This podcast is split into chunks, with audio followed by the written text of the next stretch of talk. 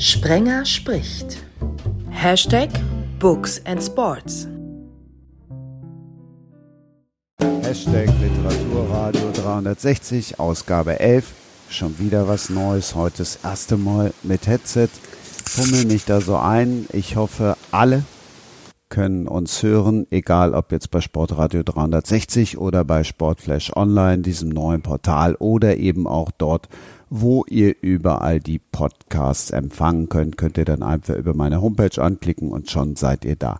Auch unsere Runde heute ist wieder eine komplett andere. Die Abwechslung macht's und ich hoffe, ihr genießt es genauso wie ich. Die erste, die ich allen vorstellen möchte, soll sich am besten selber vorstellen. Susanne slash Susi Kortmann.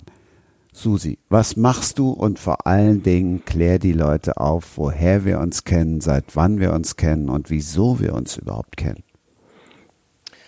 Oh, also was mache ich, ist äh, ein weites Feld. Ich bin seit 98 äh, Sportjournalistin, habe parallel zum Studium schon angefangen, hier in München ähm, beim DSF, Sport 1 früher, auf dem Agrop-Gelände und ähm, im Moment mache ich Film. Im Moment machst du was? Jetzt hören wir Susi nicht mehr, da steht jetzt Talk No, aber das Agrop-Gelände ist natürlich ein wunderbarer Übergang äh, zu Willi Willmann. Willi, eigentlich heißt du ja in echt gar nicht Willi, aber nee. so habe ich dich auch kennengelernt. Erzähl den Leuten erstmal, was bitteschön das Agrop-Gelände ist. Vielleicht hören uns ja doch nicht nur so die Sportjunkies. Das Agrop-Gelände ist, wie der Name sagt, ein Gelände in der Nähe von München in Ismaning, wo ganz, ganz viel an Sport produziert wird. Sport 1, Sky, The Zone. Eigentlich treffen sich da alle. Da ist nebenher auch noch ein kleiner Radiosender, für den ich mal gearbeitet habe, Antenne Bayern und diverse andere Produktionsfirmen. Das ist das Agrop-Gelände und da treffen sich eigentlich alle, die zumindest im bayerischen Raum in irgendeiner Form mit Sportjournalismus zu tun haben. Irgendwann treffen sie sich da alle. Es ist so ein bisschen immer wie, ähm, ja, wie so, ein, wie so eine Legebatterie. Also damals, als wir uns kennengelernt haben, 2006, das war zu Arena-Zeiten, gab es auch mal. Ähm, da saß dann links, war so eine Riege aufgebaut, äh, wo dann die ganzen Kommentatoren von Arena saßen und auf der anderen Seite saßen dann die ganzen Kommentatoren damals schon von der, von der Telekom. Lutz, von Rosen, äh, guck, jetzt komme ich ganz durcheinander. Lutz Rosenberg von Lipinski. Kannst du mit all dem, was wir jetzt erzählt haben, irgendwas anfangen? Oh ja, ähm, da ich auch etliche Male auf demselben Gelände war zur Aufzeichnung des Quatsch Comedy Clubs und äh, selber auch einmal eine äh, erfreuliche persönliche Berührung damit hatte, weil die schwere Metalltür zum Außengelände, die ich öffnete, ähm, ja, äh, versuchte parallel auf der anderen Seite der äh, liebe Lord Amadeus äh, zu öffnen, den ich dadurch, dass ich die Tür so schwungvoll nach außen öffnete, beinahe dazu äh, gebracht hätte, rückwärts die Metalltreppe runterzugehen, zwei Stockwerke. Äh, ein nachhaltiges Erlebnis, aber das Gelände ist mir daher durchaus vertraut.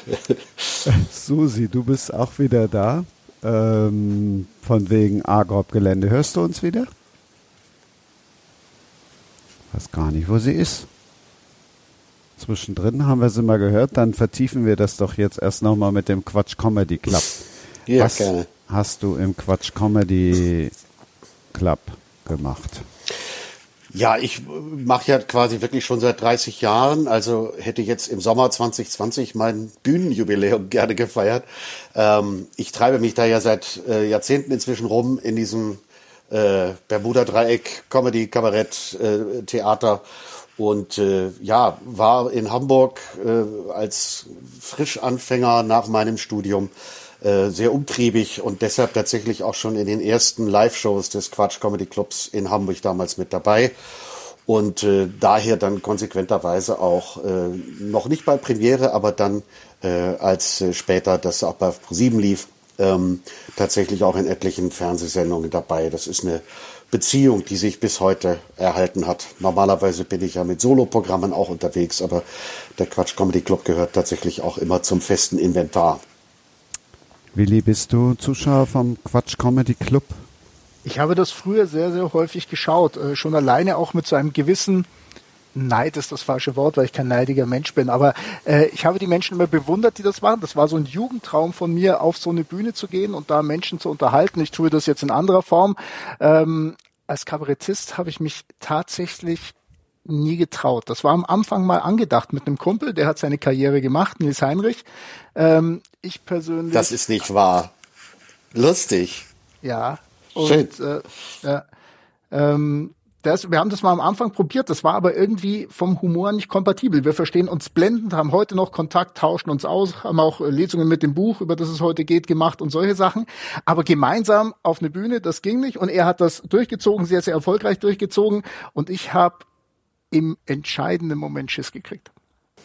Das Lustige ist, dass ich Nils Heinrich kennengelernt habe bei einer Sommertheaterproduktion in Brandenburg. Und äh, er hatte da noch nicht wirklich mit Comedy so richtig angefangen, war aber gerade dabei. Und das Erste, was er mir immer erzählte, ist, dass er sich erinnert, wie legendär das war, als er mich mal äh, vom Flughafen abgeholt und zum Produktionsstudio gefahren hat. Und jetzt stünde er hier mit mir auf derselben Bühne und das würde ihn so glücklich machen. Und ich fand das total abstrus, ehrlich gesagt. Ähm, und habe mit ihm dann tierisch viel Spaß gehabt in dem Sommer. Das war äh, ja eine sehr, sehr schräge, große Produktion äh, in Brandenburg, in der es so eine Art Karl-May-Festspiele äh, für Ostdeutschland geben sollte, was dann leider nicht so richtig funktioniert hat. Bringt übrigens auch in Kürze äh, ein Buch raus, in ein paar Tagen. Bei uns ja, heißen alle ja. Ronny, sogar die Jungs oder so ähnlich. Genau. Ach, guck mal, Willi, so sehen Sie oder seht ihr, das ist halt ein Radiomoderator oder ein Moderator, der weiß halt so, Achtung, jetzt kommen wir mal wieder zum Thema zurück. Ich wollte jetzt gerade über Winnetou dann Richtung Apanachi kommen, nach dem Motto, Susi, bist du noch da? Weil eingewählt hat sie sich eigentlich wieder, aber hören tue ich sie immer noch nicht. Da steht Talk No, das heißt dann Talk No, dann bleiben wir äh, ähm, nochmal bei dem Buch, Willi, was kommt jetzt raus? Das ist das Buch von Nils Heinrich. Das heißt, ich glaube, ich kann es nicht ganz genau sagen. Hier heißen alle Ronny, sogar die Jungs. Also Kurzgeschichten von Nils Heinrich, Kabarettist, im Osten groß geworden. Wir haben ihn dann hier in Bayern, haben wir ihm ein bisschen Deutsch beigebracht und seitdem ist er auf den Bühnen dieser Welt unterwegs, wenn es denn geht. Äh, was ja darüber könnte man stundenlang reden, momentan nicht so richtig funktioniert.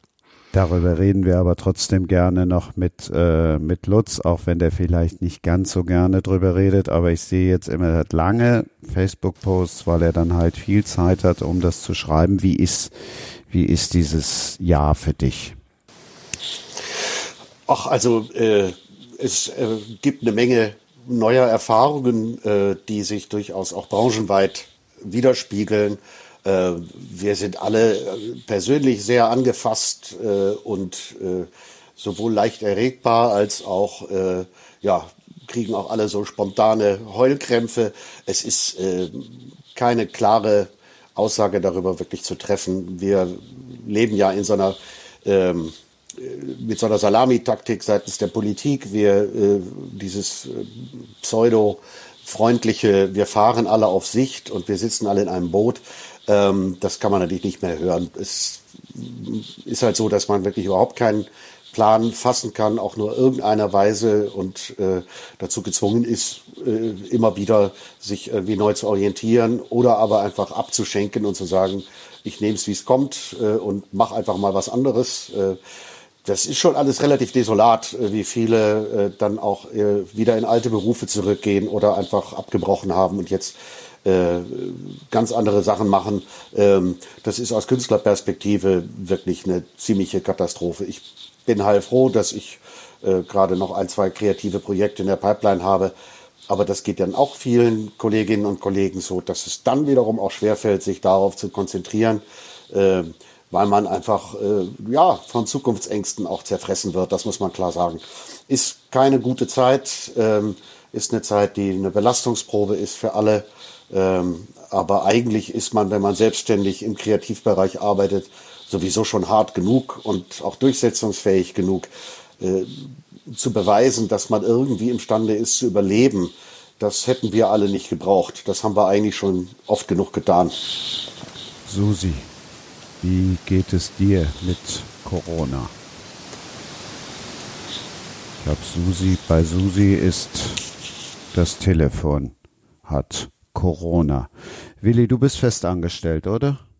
Nein, nein. Also ich arbeite viel für den Bayerischen Rundfunk. Dort bin ich sogenannter fester freier Mitarbeiter. Das hört sich seltsam an, ist es auch. Und ansonsten bin ich Solo-Selbstständiger, der Veranstaltungen moderiert, der bei Sportveranstaltungen ist, Management-Tagungen moderiert und so weiter und so fort. Und jetzt frage mal, wie die Auswahlquote seit März vergangenen Jahres ist. Ja, und äh, von daher ähm, kann ich das alles sehr, sehr gut nachvollziehen. Äh, das kostet sehr, sehr viel Geld. Das ist hoffentlich bei vielen Jammern auf hohem Niveau, aber es ist schon Jammern. Denn zum einen merkt man jetzt tatsächlich bei den Künstlern, merkt man, welch geringe Wertschätzung Kunst und Kultur in der Politik ganz offensichtlich hat. Und ich merke natürlich als Moderator von Veranstaltungen, was so alles aktuell eben nicht geht. Ich habe im Juli des vergangenen Jahres für Juni diesen Jahres einen Vertrag unterschrieben für eine Veranstaltung, die ist vor einer Woche abgesagt worden, weil es einfach auch nicht planbar ist. Also man merkt es ja, die ganzen großen Konzertveranstalter gehen alle schon auf 2022. Irgendwelche Präsenzveranstaltungen werden abgesagt, weil nichts planbar ist. Und aktuell sind wir in der Phase, ja, dritte Welle hin, dritte Welle her. Also es wird äh, in den nächsten Monaten nicht besser werden. Und ähm, das sind ja dann nicht nur die Künstler, es sind ja auch diejenigen, die die Bühnen ausstatten, die die Beschallung machen, die das Licht machen. Die sind ja noch viel, viel schlimmer dran im, äh, in vielen Fällen das ist schon eine ganz, ganz bittere Zeit, das muss man schon sagen. Susi, wenn du wieder da bist, dann sprich einfach mit uns. Wir Hörst sind. du mich? Ja, wir hören Ja? dich. Guck mal, wir waren jetzt über übers A-Krop-Gelände, sind wir beim Comedy Club gelandet, Comedy Club, Quatsch Comedy Club und sind jetzt gerade beim fiesen Thema, was uns alle als Freiberufler ja erschüttert hat, also oder den Boden unter den Füßen weggezogen hat oder auch in Existenznöte getrieben hat. Corona. Wie bist du damit klar gekommen oder kommst du damit klar? Ist ja leider immer noch nicht vorbei, der Scheiß.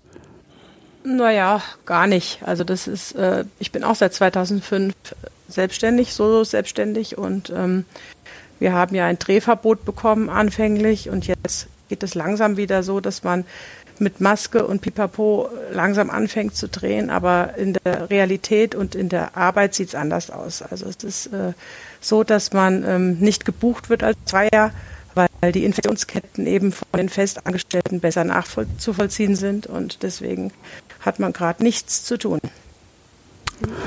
Schwierig. Lutz, ist auch sicherlich zu traurig, das Thema um Buch drüber zu schreiben, oder? Durchaus. Also es gibt natürlich, äh, finde ich, immer wieder tatsächlich spannende thematische Ansätze, äh, in denen man auch sagen kann, ja, da kann man was grundsätzlich auch daraus lernen, dazu kann man auch was bemerken.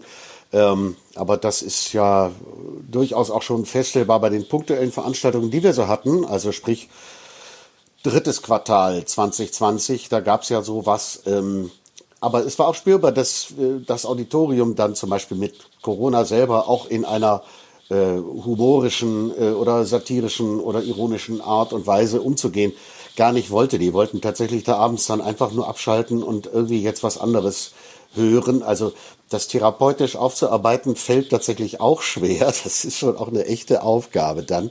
Ähm, und jetzt bewusst irgendwie was ganz anderes zu schreiben und zu sagen, ich setze jetzt einen Podcast auf über meine lustigen Hundegeschichten, äh, das funktioniert tatsächlich so auch nicht. Also es ist eine ganz spannende Herausforderung, das in irgendeiner Weise zu verbalisieren, was wie ich, wie du eben netterweise bemerkt hast, so mit bei Facebook so in, in kleineren ähm, Absätzen und äh, Textchen äh, dann mal gelingt, wenn alle auch auf demselben Stand sind äh, über dieses Thema, über diese letzte Ministerpressekonferenz oder diese äh, letzte Gesprächsrunde oder so, dann kann man das auch mal punktuell bearbeiten. Äh, grundsätzlich dazu was zu schreiben ist wirklich, äh, wirklich ganz, ganz schwierig. Susi, was lenkt dich ab? Oder andersrum, was liest du, um zur Ablenkung zu finden? Ja, also lesen weiß ich jetzt nicht genau. Ähm, da habe ich ja jetzt gesagt, dass ich wieder versuche, anders äh, an das Thema heranzugehen. Ähm, dadurch, dass ich keine Filme machen kann, ist für mich eben der Punkt, dass ich äh, einfach sage, ähm, ich will zurück zum Sport äh, und mache da eben jetzt mein Ding. Und ähm, dadurch, dass ich die Filme nicht produzieren kann und dadurch, dass mir da quasi der Knüppel zwischen die Beine geworfen wurde, äh, lenke ich mich nicht ab, sondern gehe einen anderen Weg. Das ist halt meins im Moment. Willi, du hast jetzt die Aufgabe, uns zum Lachen zu bringen. Und zwar indem du das Buch, was du letztes Jahr geschrieben hast, ich habe auszugsweise drin rumgeschmückert, äh, uns allen näher bringst, weil es ist wirklich totkomisch totkomisch äh, ist das, was ich wollte. Ähm, nein, es ist, heißt tatsächlich der Familienurlaub im Untertitel von 11 O'Clock bis C. Roberto. Ähm, C. Roberto hat nichts mit dem Fußballer zu tun. Es ist äh, eine äh, linke Zeigezehe, die ich mir tatsächlich und äh, ein bisschen autobiografisch ist es dann ja doch, äh, die ich mir inzwischen, glaube ich, in drei Urlauben gebrochen habe. Ich bin ein bisschen ungeschickt. ungeschickt. Ich bin so ein Barfußstep. Das muss man einfach sagen. Für Flipflops unter anderem völlig ungeeignet. Ich habe vom Prinzip her einen Urlaub, einen Familienurlaub in einer ähm, in, einer, in einem Ressort, in einem Familienressort, in einem All-Inclusive-Ressort auf einen Tag zusammengedampft. Habe versucht, äh, vieles, was man beobachtet, ähm, niederzuschreiben, was, was jeder kennt, der mal, der mal dort war, so, so der Klassiker, der Typ, der schon in der Früh um halb zehn sein erstes Bier braucht, äh, die Menschen, die sich in dem Hotel völlig vertan haben, die vorher nicht ins Internet geschaut haben und auf einmal völlig überrascht sind, dass in einem Familienressort Kinder sind und so weiter und so fort. Das habe ich versucht in einem Erstlings- und Letztlingswerk, wie ich jetzt, äh, glaube ich, feststellen kann, äh, halbwegs humoristisch niederzuschreiben. Die Bewertungen sind, sind ganz okay. Also ich komme, komme mit, mit der Resonanz sehr, sehr gut klar. Ähm, ja, und das, das habe ich probiert. Also ein, ein Familienbuch, ein Urlaubsbuch, leicht zu lesen. Das war für mich persönlich sehr, sehr wichtig, weil ich, ich bin, für mich, ich bin nur so ein Durchlauferhitzer bei Büchern. Das heißt, im Zweifelsfall, wenn du, wenn ich im Urlaub drei, vier Bücher lese, weiß ich am Ende des Urlaubs nicht mehr, was im ersten Buch drin stand. Das ist bei mir einfach so. Ich bin klassischer Urlaubsleser und für mich ist das einfach die Zwischendrin-Unterhaltung und da habe ich auch Spaß dran. Und ich wollte ein leicht lesbares, unterhaltsames, in Teilen zumindest lustiges Buch haben und schreiben und die Resonanz war tatsächlich so, dass, dass mir viele Menschen ihre Lieblingsstellen mitgeteilt haben. Und es war bei den ersten 20 war es, gab es keine Doppelung bei den Stellen. Es hatte jeder irgendwo anders eine Lieblingsstelle, die er besonders lustig fand oder besonders unterhaltsam fand oder besonders passend fand. Das ist der Familienurlaub. Daran habe ich mich versucht. Ich fand das sehr, sehr spannend als ja, gebürtiger Radiomuckel, also Radioredakteur, äh, lebe ich sehr von der Kürze. Ja, das heißt, man muss schnell auf den Punkt kommen. Man muss, keine Ahnung, es gibt ja den klassischen Radiospruch, du kannst über alles sprechen, nur nicht über 1,30. Also man muss schnell werden und dann, das Ganze ist aus einem Facebook-Post entstanden und wurden dann 280 Seiten. Das die ist der Familienurlaub. Die wie jetzt genau heißen. Sag nochmal den Titel und dann bitte deine drei Lieblingsstellen. Der Familienurlaub von 11 O'Clock bis C. Roberto heißt das Ganze. Meine Lieblingsstellen, ja. Also ich, ich habe äh, tatsächlich eine Stelle, die ich sehr, sehr gerne habe. Das ist um halb zehn der Kampf ums erste Bier. Ein echter Wettkampf. Man, ich habe das versucht, sehr reportagemäßig zu schreiben und spreche es bei Lesungen äh, im Zweifelsfall auch so. Ähm, ich, was mir sehr gut gefällt, ist äh, eine, eine Schickimicki-Dame aus München, lispelnd, die sich in dem Hotel nicht so richtig wohlfühlt und am Nachmittag auch nochmal ein Kampf, wo die Kulturen aufeinander prallen, die deutsche Helikoptermutter und die französische laissez-faire Maman. Das sind schon Dinge, die ich wirklich sehr, sehr gerne habe. Ansonsten sind es halt einfach ja, ganz, ganz viele Szenen dabei, wo du sagst, okay, ist so, ist tatsächlich so. Und ähm, am Ende des Tages, wie gesagt, soll es einfach unterhaltsam sein. Und deine Frau hat dich immer noch lieb? Meine Frau hat mich geheiratet. Das ist zum einen schon mal ihre eigene Entscheidung gewesen. Ich habe diese Frau nicht genötigt. Meine Frau besteht darauf, ja, dass sie nicht die Frau ist, über die ich in diesem Buch schreibe. Und drittens hat sie eine Menge Humor und kommt sehr, sehr gut damit klar. Sie hat das Ganze wie auch unter anderem Nathalie Geisenberger, die Rennrodel-Olympiasiegerin, äh, das ganze Korrektur gelesen und sie hat mir tatsächlich nur eine Stelle, hat sie mir rausgestrichen, aber ich weiß nicht mehr welche. Ich weiß ah. es nicht mehr. Da war ich, da, da, da, da, da komme ich nicht gut weg. Da ich gesagt, okay, alles klar, du bist es zwar nicht, aber dann streichen wir das raus. Eins verschweigen wir dann, dass die Kinder sich von Willi losgesagt haben und sich zur Adoption hab freigeben lassen wollen. Das äh, stimmt natürlich, aber sie wohnen immer noch hier, überraschenderweise. Susi, Was liest du Ja. oder was hast du, was hast du jetzt gelesen, jetzt unabhängig davon, was du sonst vielleicht im Urlaub liest? Also wie gesagt, dass ich mich jetzt hier ein bisschen orientiert habe, beruflich auch äh, Corona-bedingt, ähm, hat mich wieder zum Sport zurückgeführt.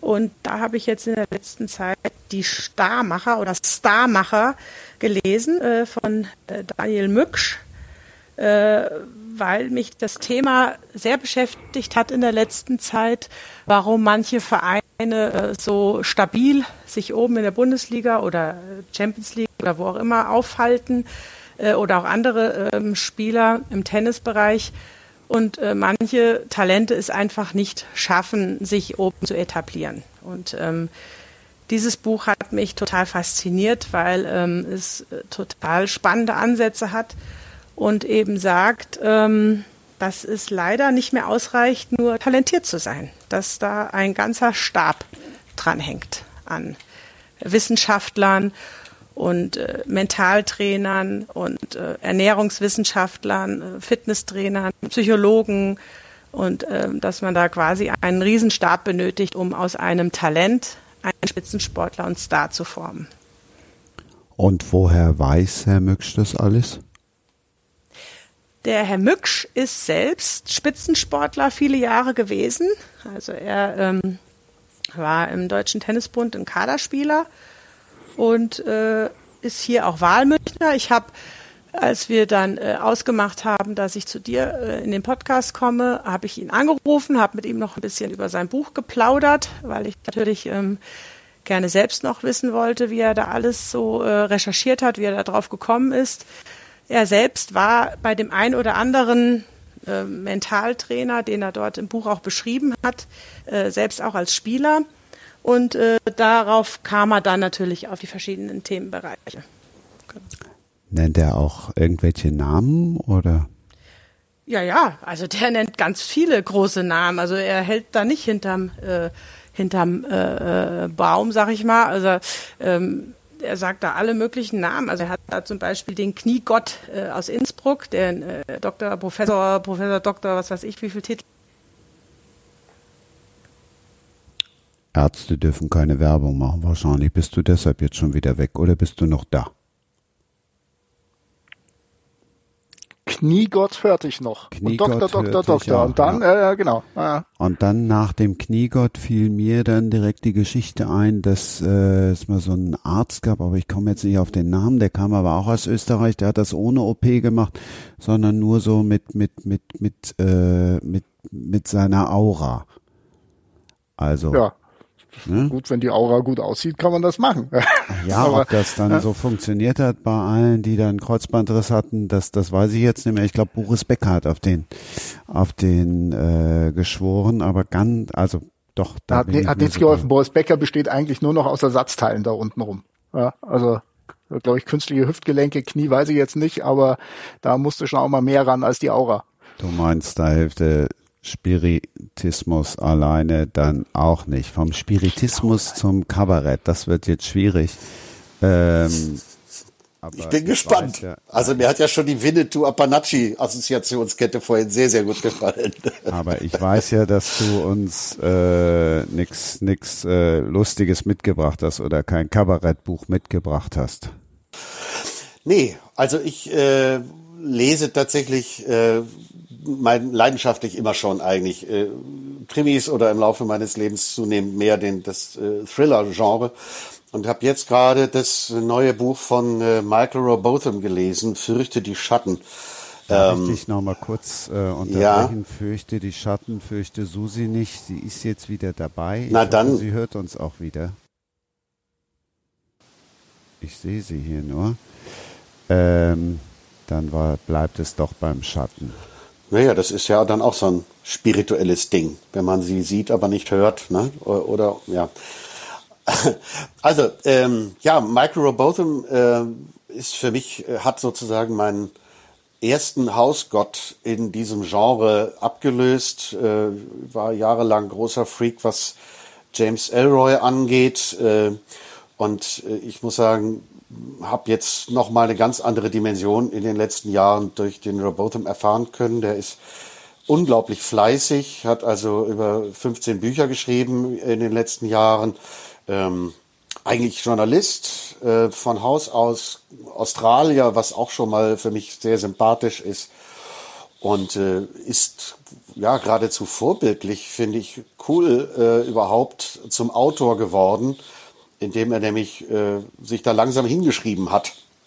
Hat also tatsächlich äh, nach seiner in Anführungsstrichen normalen Pressearbeit angefangen, erstmal Biografien zu schreiben ähm, und als Ghostwriter zu arbeiten. Äh, was mich bis heute köstlich amüsiert ist, dass er eine Biografie oder die Biografie von Jerry Halliwell geschrieben hat, an die sich wahrscheinlich kein Mensch mehr erinnern kann, äh, von den Spice Girls damals, dass da überhaupt äh, da eine Biografie, also das finde ich schon sehr, sehr lustig. Diese Bücher haben sich aber eben sehr, sehr gut verkauft weltweit äh, und haben ihm damit eben den Einstieg verschafft, äh, überhaupt, ähm, wie sagen wir, im weitesten Sinne ins, ins Verlagswesen. Und äh, ja, die Krimis, Thriller sind, finde ich, alle, fast alle wirklich großartig. Äh, nicht jedes ist super gelungen, aber haben sich tatsächlich auch von Anfang an, das war Adrenalin, war ja das erste, was doch als Welterfolg bezeichnet werden kann, gleich, hat sehr gut eingeschlagen. Und äh, ja, wie ich finde, ist es eben für mich nochmal eine ganz neue Bereicherung des Genres gewesen, weil es viel, viel ja, doch einen, einen psychologischen Ansatz gibt in allen Geschichten, in allen Plots, die alle durchaus mit einer üblen, äh, natürlich klar auch äh, kriminellen Geschichte zu tun haben, aber alle von einer tiefen, ähm, von einem tiefen psychologischen Verständnis der handelnden Personen zeugen, was es echt unglaublich ergreifend macht, Lass das mich zu kurz lesen. beim Psychologen dazwischen Ja. gehen, weil der eine oder andere oder die eine oder andere wird jetzt sagen, Mensch, äh, da gibt's doch irgendwas. Ja, die Vincent Ruiz-Reihe, die Genau. äh, wir alle aus dem Fernsehen kennen, mit, mit großartiger Besetzung, läuft immer montags im, im, im, äh, im ZDF 2015. Ich frage jetzt mal schnell Susi, ob sie das auch schon mal gesehen hat, weil sie ist wieder da, glaube ich. Das wird so ein bisschen der Running Gag. hoffentlich zu hören. Du bist wunderbar Hörst du zu hören. mich, ja? Ja, hast du Montag sehr schon mal äh, Ruiz gesehen? Im ZDF 2015? Äh, ja, habe ich schon mal gesehen. ganz groß, ganz großartige Krimis, aber Lutz, ähm, die sind's nicht alleine. Also das ist, äh, ich habe die Frage kommen sehen. Ähm, das ist tatsächlich so, dass es mir da genau umgekehrt geht. Weil ich diese Bücher kenne, fällt mir der Transfer zu den Filmen tatsächlich sehr schwer. Äh, Und ich wohne auch noch in Hamburg. Das heißt, die Geschichten, die halt in London oder in Südengland spielen äh, und die Atmosphäre eines südenglischen Badeorts widerspiegeln, wenn ich das dann plötzlich sehe, hier an irgendeinem Hamburger Gewässer, äh, oder dann gehen sie plötzlich über den Ulsdorfer Friedhof.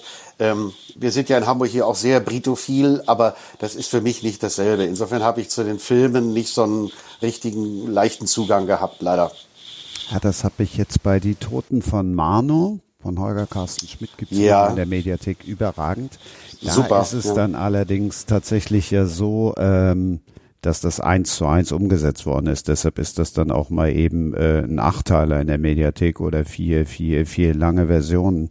Also da ist es dann natürlich dann wahrscheinlich schon, ja, aber sonst, sonst kenne ich das auch. Du hast dann, Susi, kennst du es auch, dann hast du irgendwie so eine Gestalt vor dir und dann guckst du Fernsehen und dann ist die, also bei Carsten, Holger Carsten Schmidt, bleiben wir bei den Toten von Mano, für mich war die jetzt nicht Ja. blond, die Kommissarin. Die hätte Nee, eigentlich Ich finde dunkelhaarig das ganz sein müssen. furchtbar. Ja, ja. Ich finde das ganz schlimm. Ich gucke dann auch äh, keinen. Willi, wie ist es mit dir? Bei mir ist es tatsächlich der Klassiker. Es kommt immer drauf an, was, was zuerst passiert. Ja, also äh, sehe ich zuerst den Film oder die Verfilmung, finde ich meistens das Buch nicht so toll und wenn es umgekehrt ist, ist, ist es genau das Gleiche. Also ähm, wenn ich die Zeit habe zu lesen, ist das, ist das natürlich schön und dann entstehen natürlich diese, diese Bilder im Kopf, die dann das Fernsehen ja auch versucht irgendwie darzustellen, aber die kennen natürlich meine Bilder im Kopf nicht und nicht die von dem anderen und den anderen, die das gelesen haben. Also das hat man schon sehr, sehr häufig. Ich kenne das nur bei wenigen Büchern, wo ich die Filme auch gut finde. Ich bin zum Beispiel, auch wenn ich in vielen Dingen eher der unseriöse Mensch bin, ich liebe die Blechtrommel. Das ist mein absolutes Lieblingsbuch. Ich weiß nicht, wie oft ich die Blechtrommel schon gelesen habe. Sechs, sieben Mal und ich finde auch die Verfilmung toll. Ähm, aber das habe ich tatsächlich bei ganz, ganz wenigen Dingen, wo ich sage, da passen Buch und Film oder Verfilmung dann wirklich zusammen. Also da bin ich dann schon sehr kritisch. Einmal wollten wir ja dem Namen Hashtag Literaturradio 360 alle Ehre machen. Lutz, das Buch äh, Zurück zu deinem Buch, das ist noch nicht verfilmt. Nein, das ist auch erst die, äh, im letzten Jahr erschienen. Ähm, ich weiß auch nicht, ob es dazu kommen wird. Ähm, was ganz klasse ist, auch äh, bei Michael Robotham, ist, dass er ja keine, äh, keine eindimensionalen Bücher schreibt und auch keine klaren Hauptfiguren sozusagen hat, sondern er hat ja wirklich so eine Figurenbibel, so ein ganzes Panoptikum an Personen, die mal mehr, mal weniger zentral äh, agieren in den Büchern. Das ist eben der äh, Psychologe äh, John O'Loughlin und das ist der benannte Vincent Ruiz. Äh, dazu gehört aber auch noch Alicia Barber, also eine Frauenfigur. Ähm, und diese letzten beiden Bücher haben jetzt wieder eine neue äh, Person etabliert, das ist Cyrus Haven. Ähm, ob das dann auch zu einer Verfilmung kommt, weiß ich nicht, wage ich zu bezweifeln. Es gibt ja auch tatsächlich noch aus den anderen Büchern da Repertoire mit den bereits vom ZDF eingeführten Personen. Aber dann kommen wir doch noch mal auf dieses oder was heißt noch mal, dann erzähl uns doch noch mal intensiv äh, auch so ein bisschen vom Plot des Buches. Also die beiden Bücher mit Cyrus Haven haben äh, eben als, als äh, Psychologen auch äh, in einer Hauptfigur, der als äh, sozusagen äh, ja, Helfeshelfer der Polizei agiert, äh, Profile entwirft und ja, entsprechende Psychogramme. Und in beiden Fällen ist eben ein, eine junge Frau der Antipode, die Evie Cormac, ähm, die in beiden Büchern geht es eigentlich immer darum, dass sie selber auch eine ganz schlimme Missbrauchserfahrung gemacht hat in ihrer Kindheit, ähm, weggesperrt war und äh, völlig hospitalisiert, traumatisiert. Ähm, und im zweiten Buch geht es dann darum, dass und in welcher Weise, auf eine ganz vertrackte, nämlich ähm, sie, nachdem man am Ende des ersten Buches dachte, äh, das Schlimmste wäre für sie überstanden, es dann erst richtig losgeht, weil äh, ja ihr, eins, ihr Fall eben kein Einzelfall war, sondern das Ganze ein Netzwerk äh, berührt, äh, wo Menschen aus der britischen Oberschicht systematisch mit Mädchen und Frauen handeln. Ähm, und das Ganze bekommt dann also natürlich auch ja, in letzter Zeit ja auch immer wieder von äh, Pressemeldungen belegt, ja, äh, auch in aktuellen Bezug, weil man weiß, dass es dergleichen tatsächlich gibt, was wir alle für unvorstellbar halten. Ähm, und es ist dann in diesem Buch hat es äh, geht's ja hat es einfach wahnsinnig viel Tempo, weil es natürlich darum geht, dass dann Killer auf dieses junge Mädchen angesetzt wird und ausgerechnet der Psychologe, der mit ihr als einziger Mensch imstande ist, einen Kontakt zu pflegen, diesen dann auf ihre Spur führt weil er als einziger weiß, äh, wo sie untergebracht ist. Und das äh, hat schon sehr hohes Tempo auch, also viel mehr als manche andere Bücher von ihm. Aber das Tolle, ähm, was auch in einigen anderen Büchern so ergreifend ist, ist einfach diese empathische Schreibweise. Man, äh, dass es eben auch dem Autoren wirklich gelingt, also aus der Perspektive einer jungen Frau oder eines Mädchens zu schreiben und eine quasi so eine fast so eine dialogische Grundstruktur im Buch zu haben, die es einem unmöglich macht, sich irgendeiner dieser handelnden Figuren äh, zu entziehen, sondern äh, sie sehen das jeweils aus ihrer unterschiedlichen Perspektive mit ihren unterschiedlichen Marotten und auch ihren tatsächlich vorhandenen Störungen äh, und beschreiben jeweils die Geschichte auch deshalb nur teilweise oder sehr subjektiv.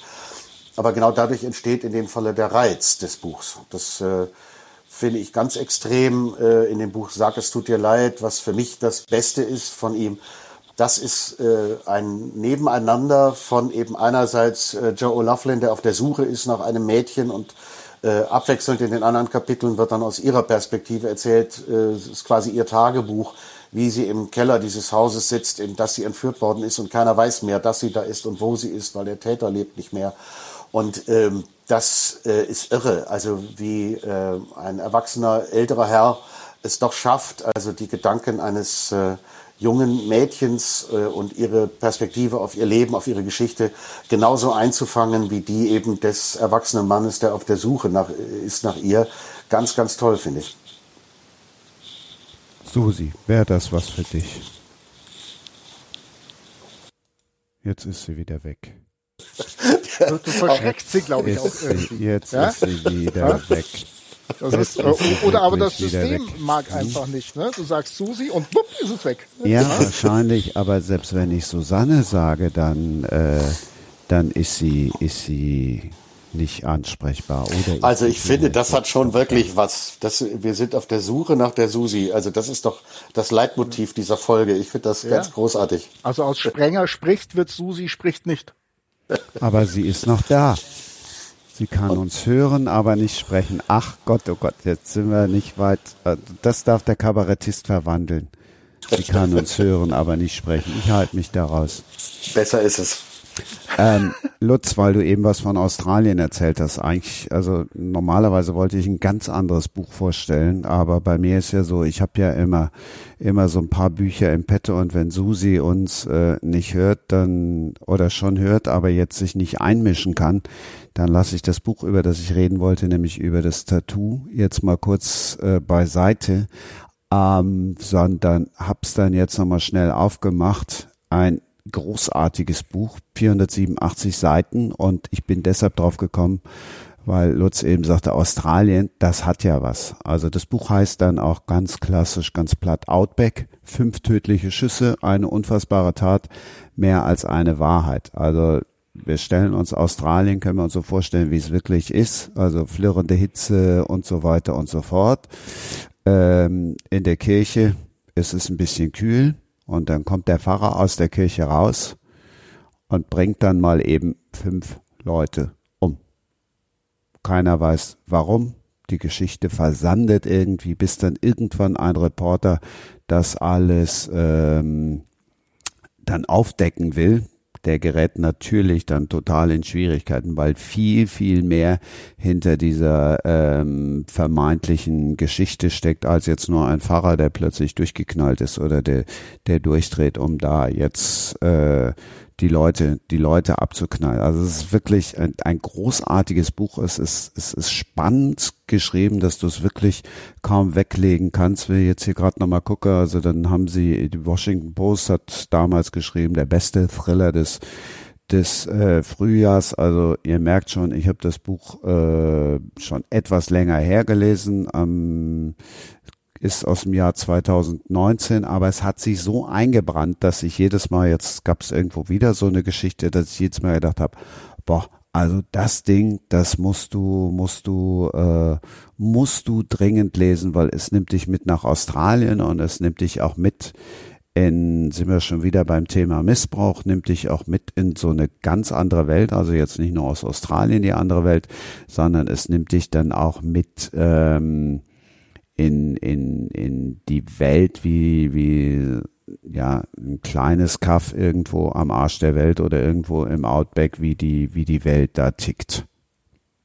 So, kurz umgeschwenkt, aber dafür lese ich ja immer auch ein paar Bücher, um dann, um dann auch mal eben umschwenken zu können. Ne, Finde ich super. Also äh, ich habe tatsächlich sogar auch einen besonderen Australienbezug. Mein Vater ist nach dem Zweiten Weltkrieg tatsächlich nach Australien gegangen, um Geld zu verdienen, um dann sich meine Mutter leisten zu können, sozusagen. äh, und äh, ja, das äh, war ganz schön. Ich bin selber äh, vor anderthalb Jahren das erste Mal dort gewesen, weil mein Sohnemann ein halbes Jahr dort äh, zum Schulaustausch war. Äh, Finde ich super. Dem werde ich das jetzt als erstes aufs Auge drücken. Äh, der liest ja sowieso kaum, der ist ja Digitalgeneration, aber äh, das klingt super. Dankeschön. Man kann ja auch digital lesen. Susi, bist, du bist wieder bei uns. Warst du schon mal in Australien? Nein. Soll ich Susis Frage beantworten? Also ich weiß nicht, ob Susi schon mal war, aber ich, ich war tatsächlich äh, Sydney 2000, die Olympischen Spiele. Es waren meine ersten Olympischen Spiele als Journalist. War spannend, muss ich zugeben.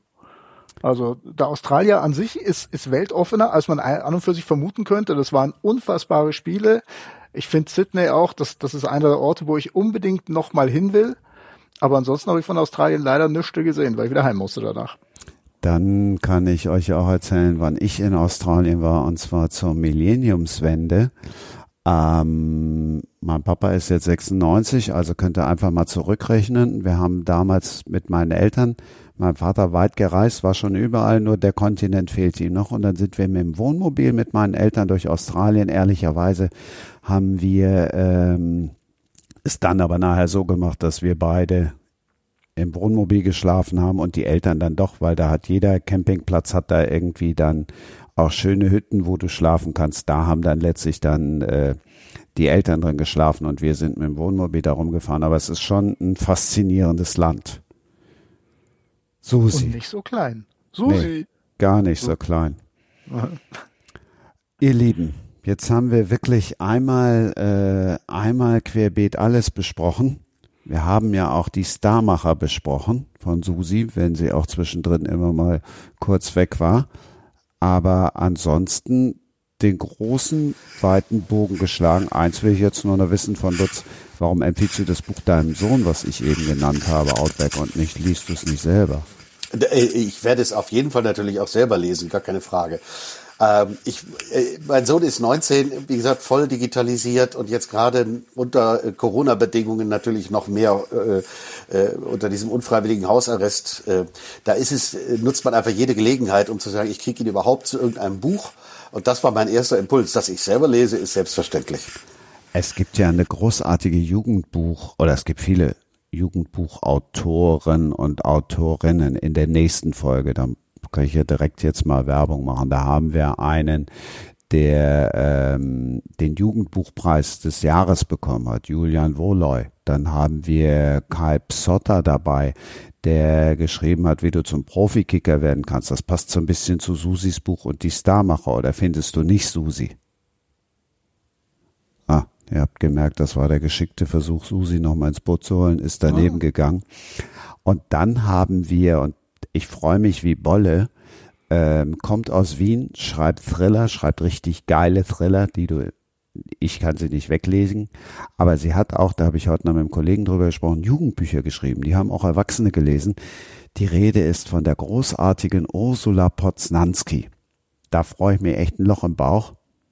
Und es geht noch weiter.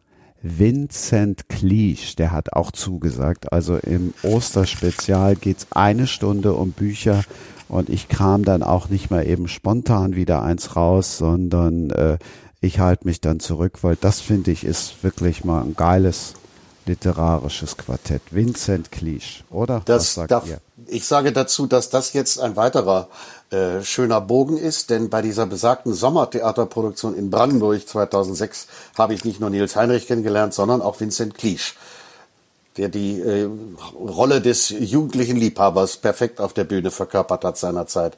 Das war noch bevor er richtig angefangen hat zu schreiben. Schöne Grüße. Ach, dann erzähl mal, dann erzähl doch mal, dann machst du jetzt mal den Hinweis auf das große Osterspezial. Äh, gleich kommt Willi noch um die Ecke und sagt, Ursula Posnanski, klar, die kenne ich doch auch. Selbstverständlich, als ich damals den jugendlichen Liebhaber gegeben habe.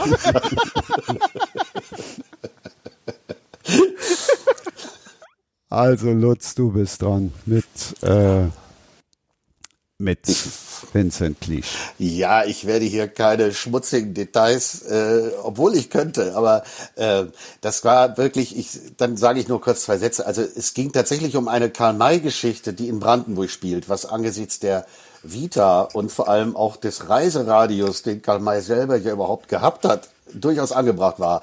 Also es hätte lieber mehr über Brandenburg oder Sachsen-Anhalt schreiben sollen als über Kurdistan. Ähm, aber ähm, diese Geschichte spielte dann da vor Ort, Ciesa auf einer mittelalterlichen Burg und ist auch historisch so äh, verbrieft, war ein tolles Stück, das ein Berliner Kollege auch vertont hat.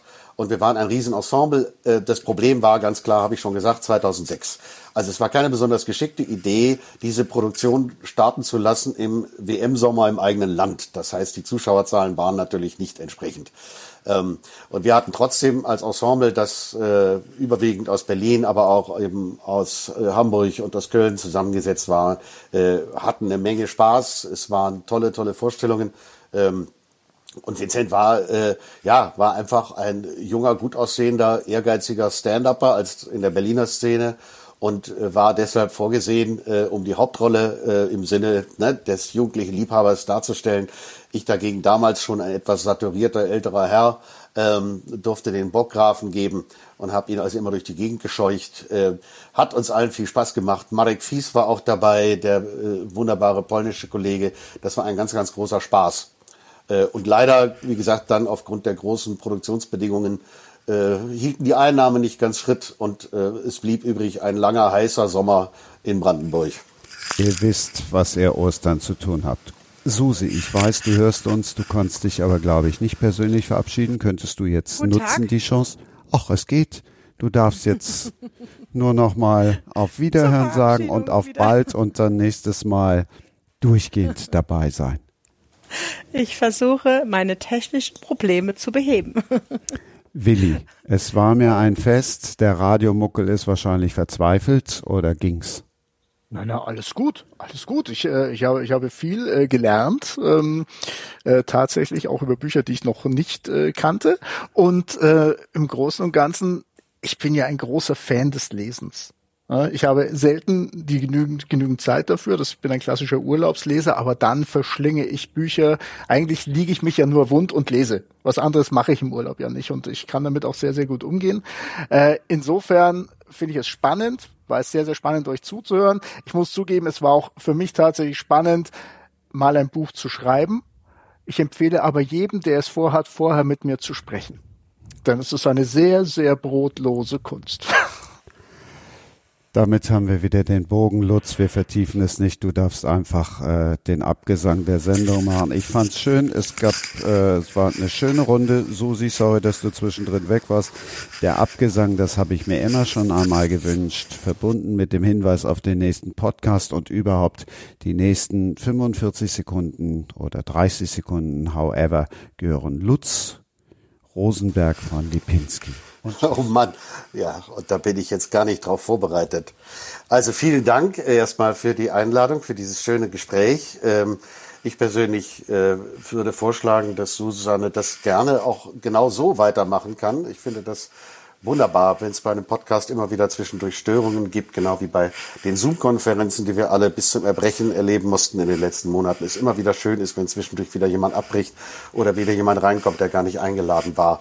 Das sind die kleinen Störungen, die wir in unserem hospitalistischen Alltag gerade gut gebrauchen können. Finde ich gut. Äh, danke für die Einladung. Dann sage ich jetzt auch nochmal herzliche Einladung natürlich zu allen folgenden Sendungen. Das Programm klingt wirklich in der Tat überragend. Nicht nur, aber auch zu Ostern. Vielen Dank. Das war Sprenger spricht. Hashtag Books and Sports.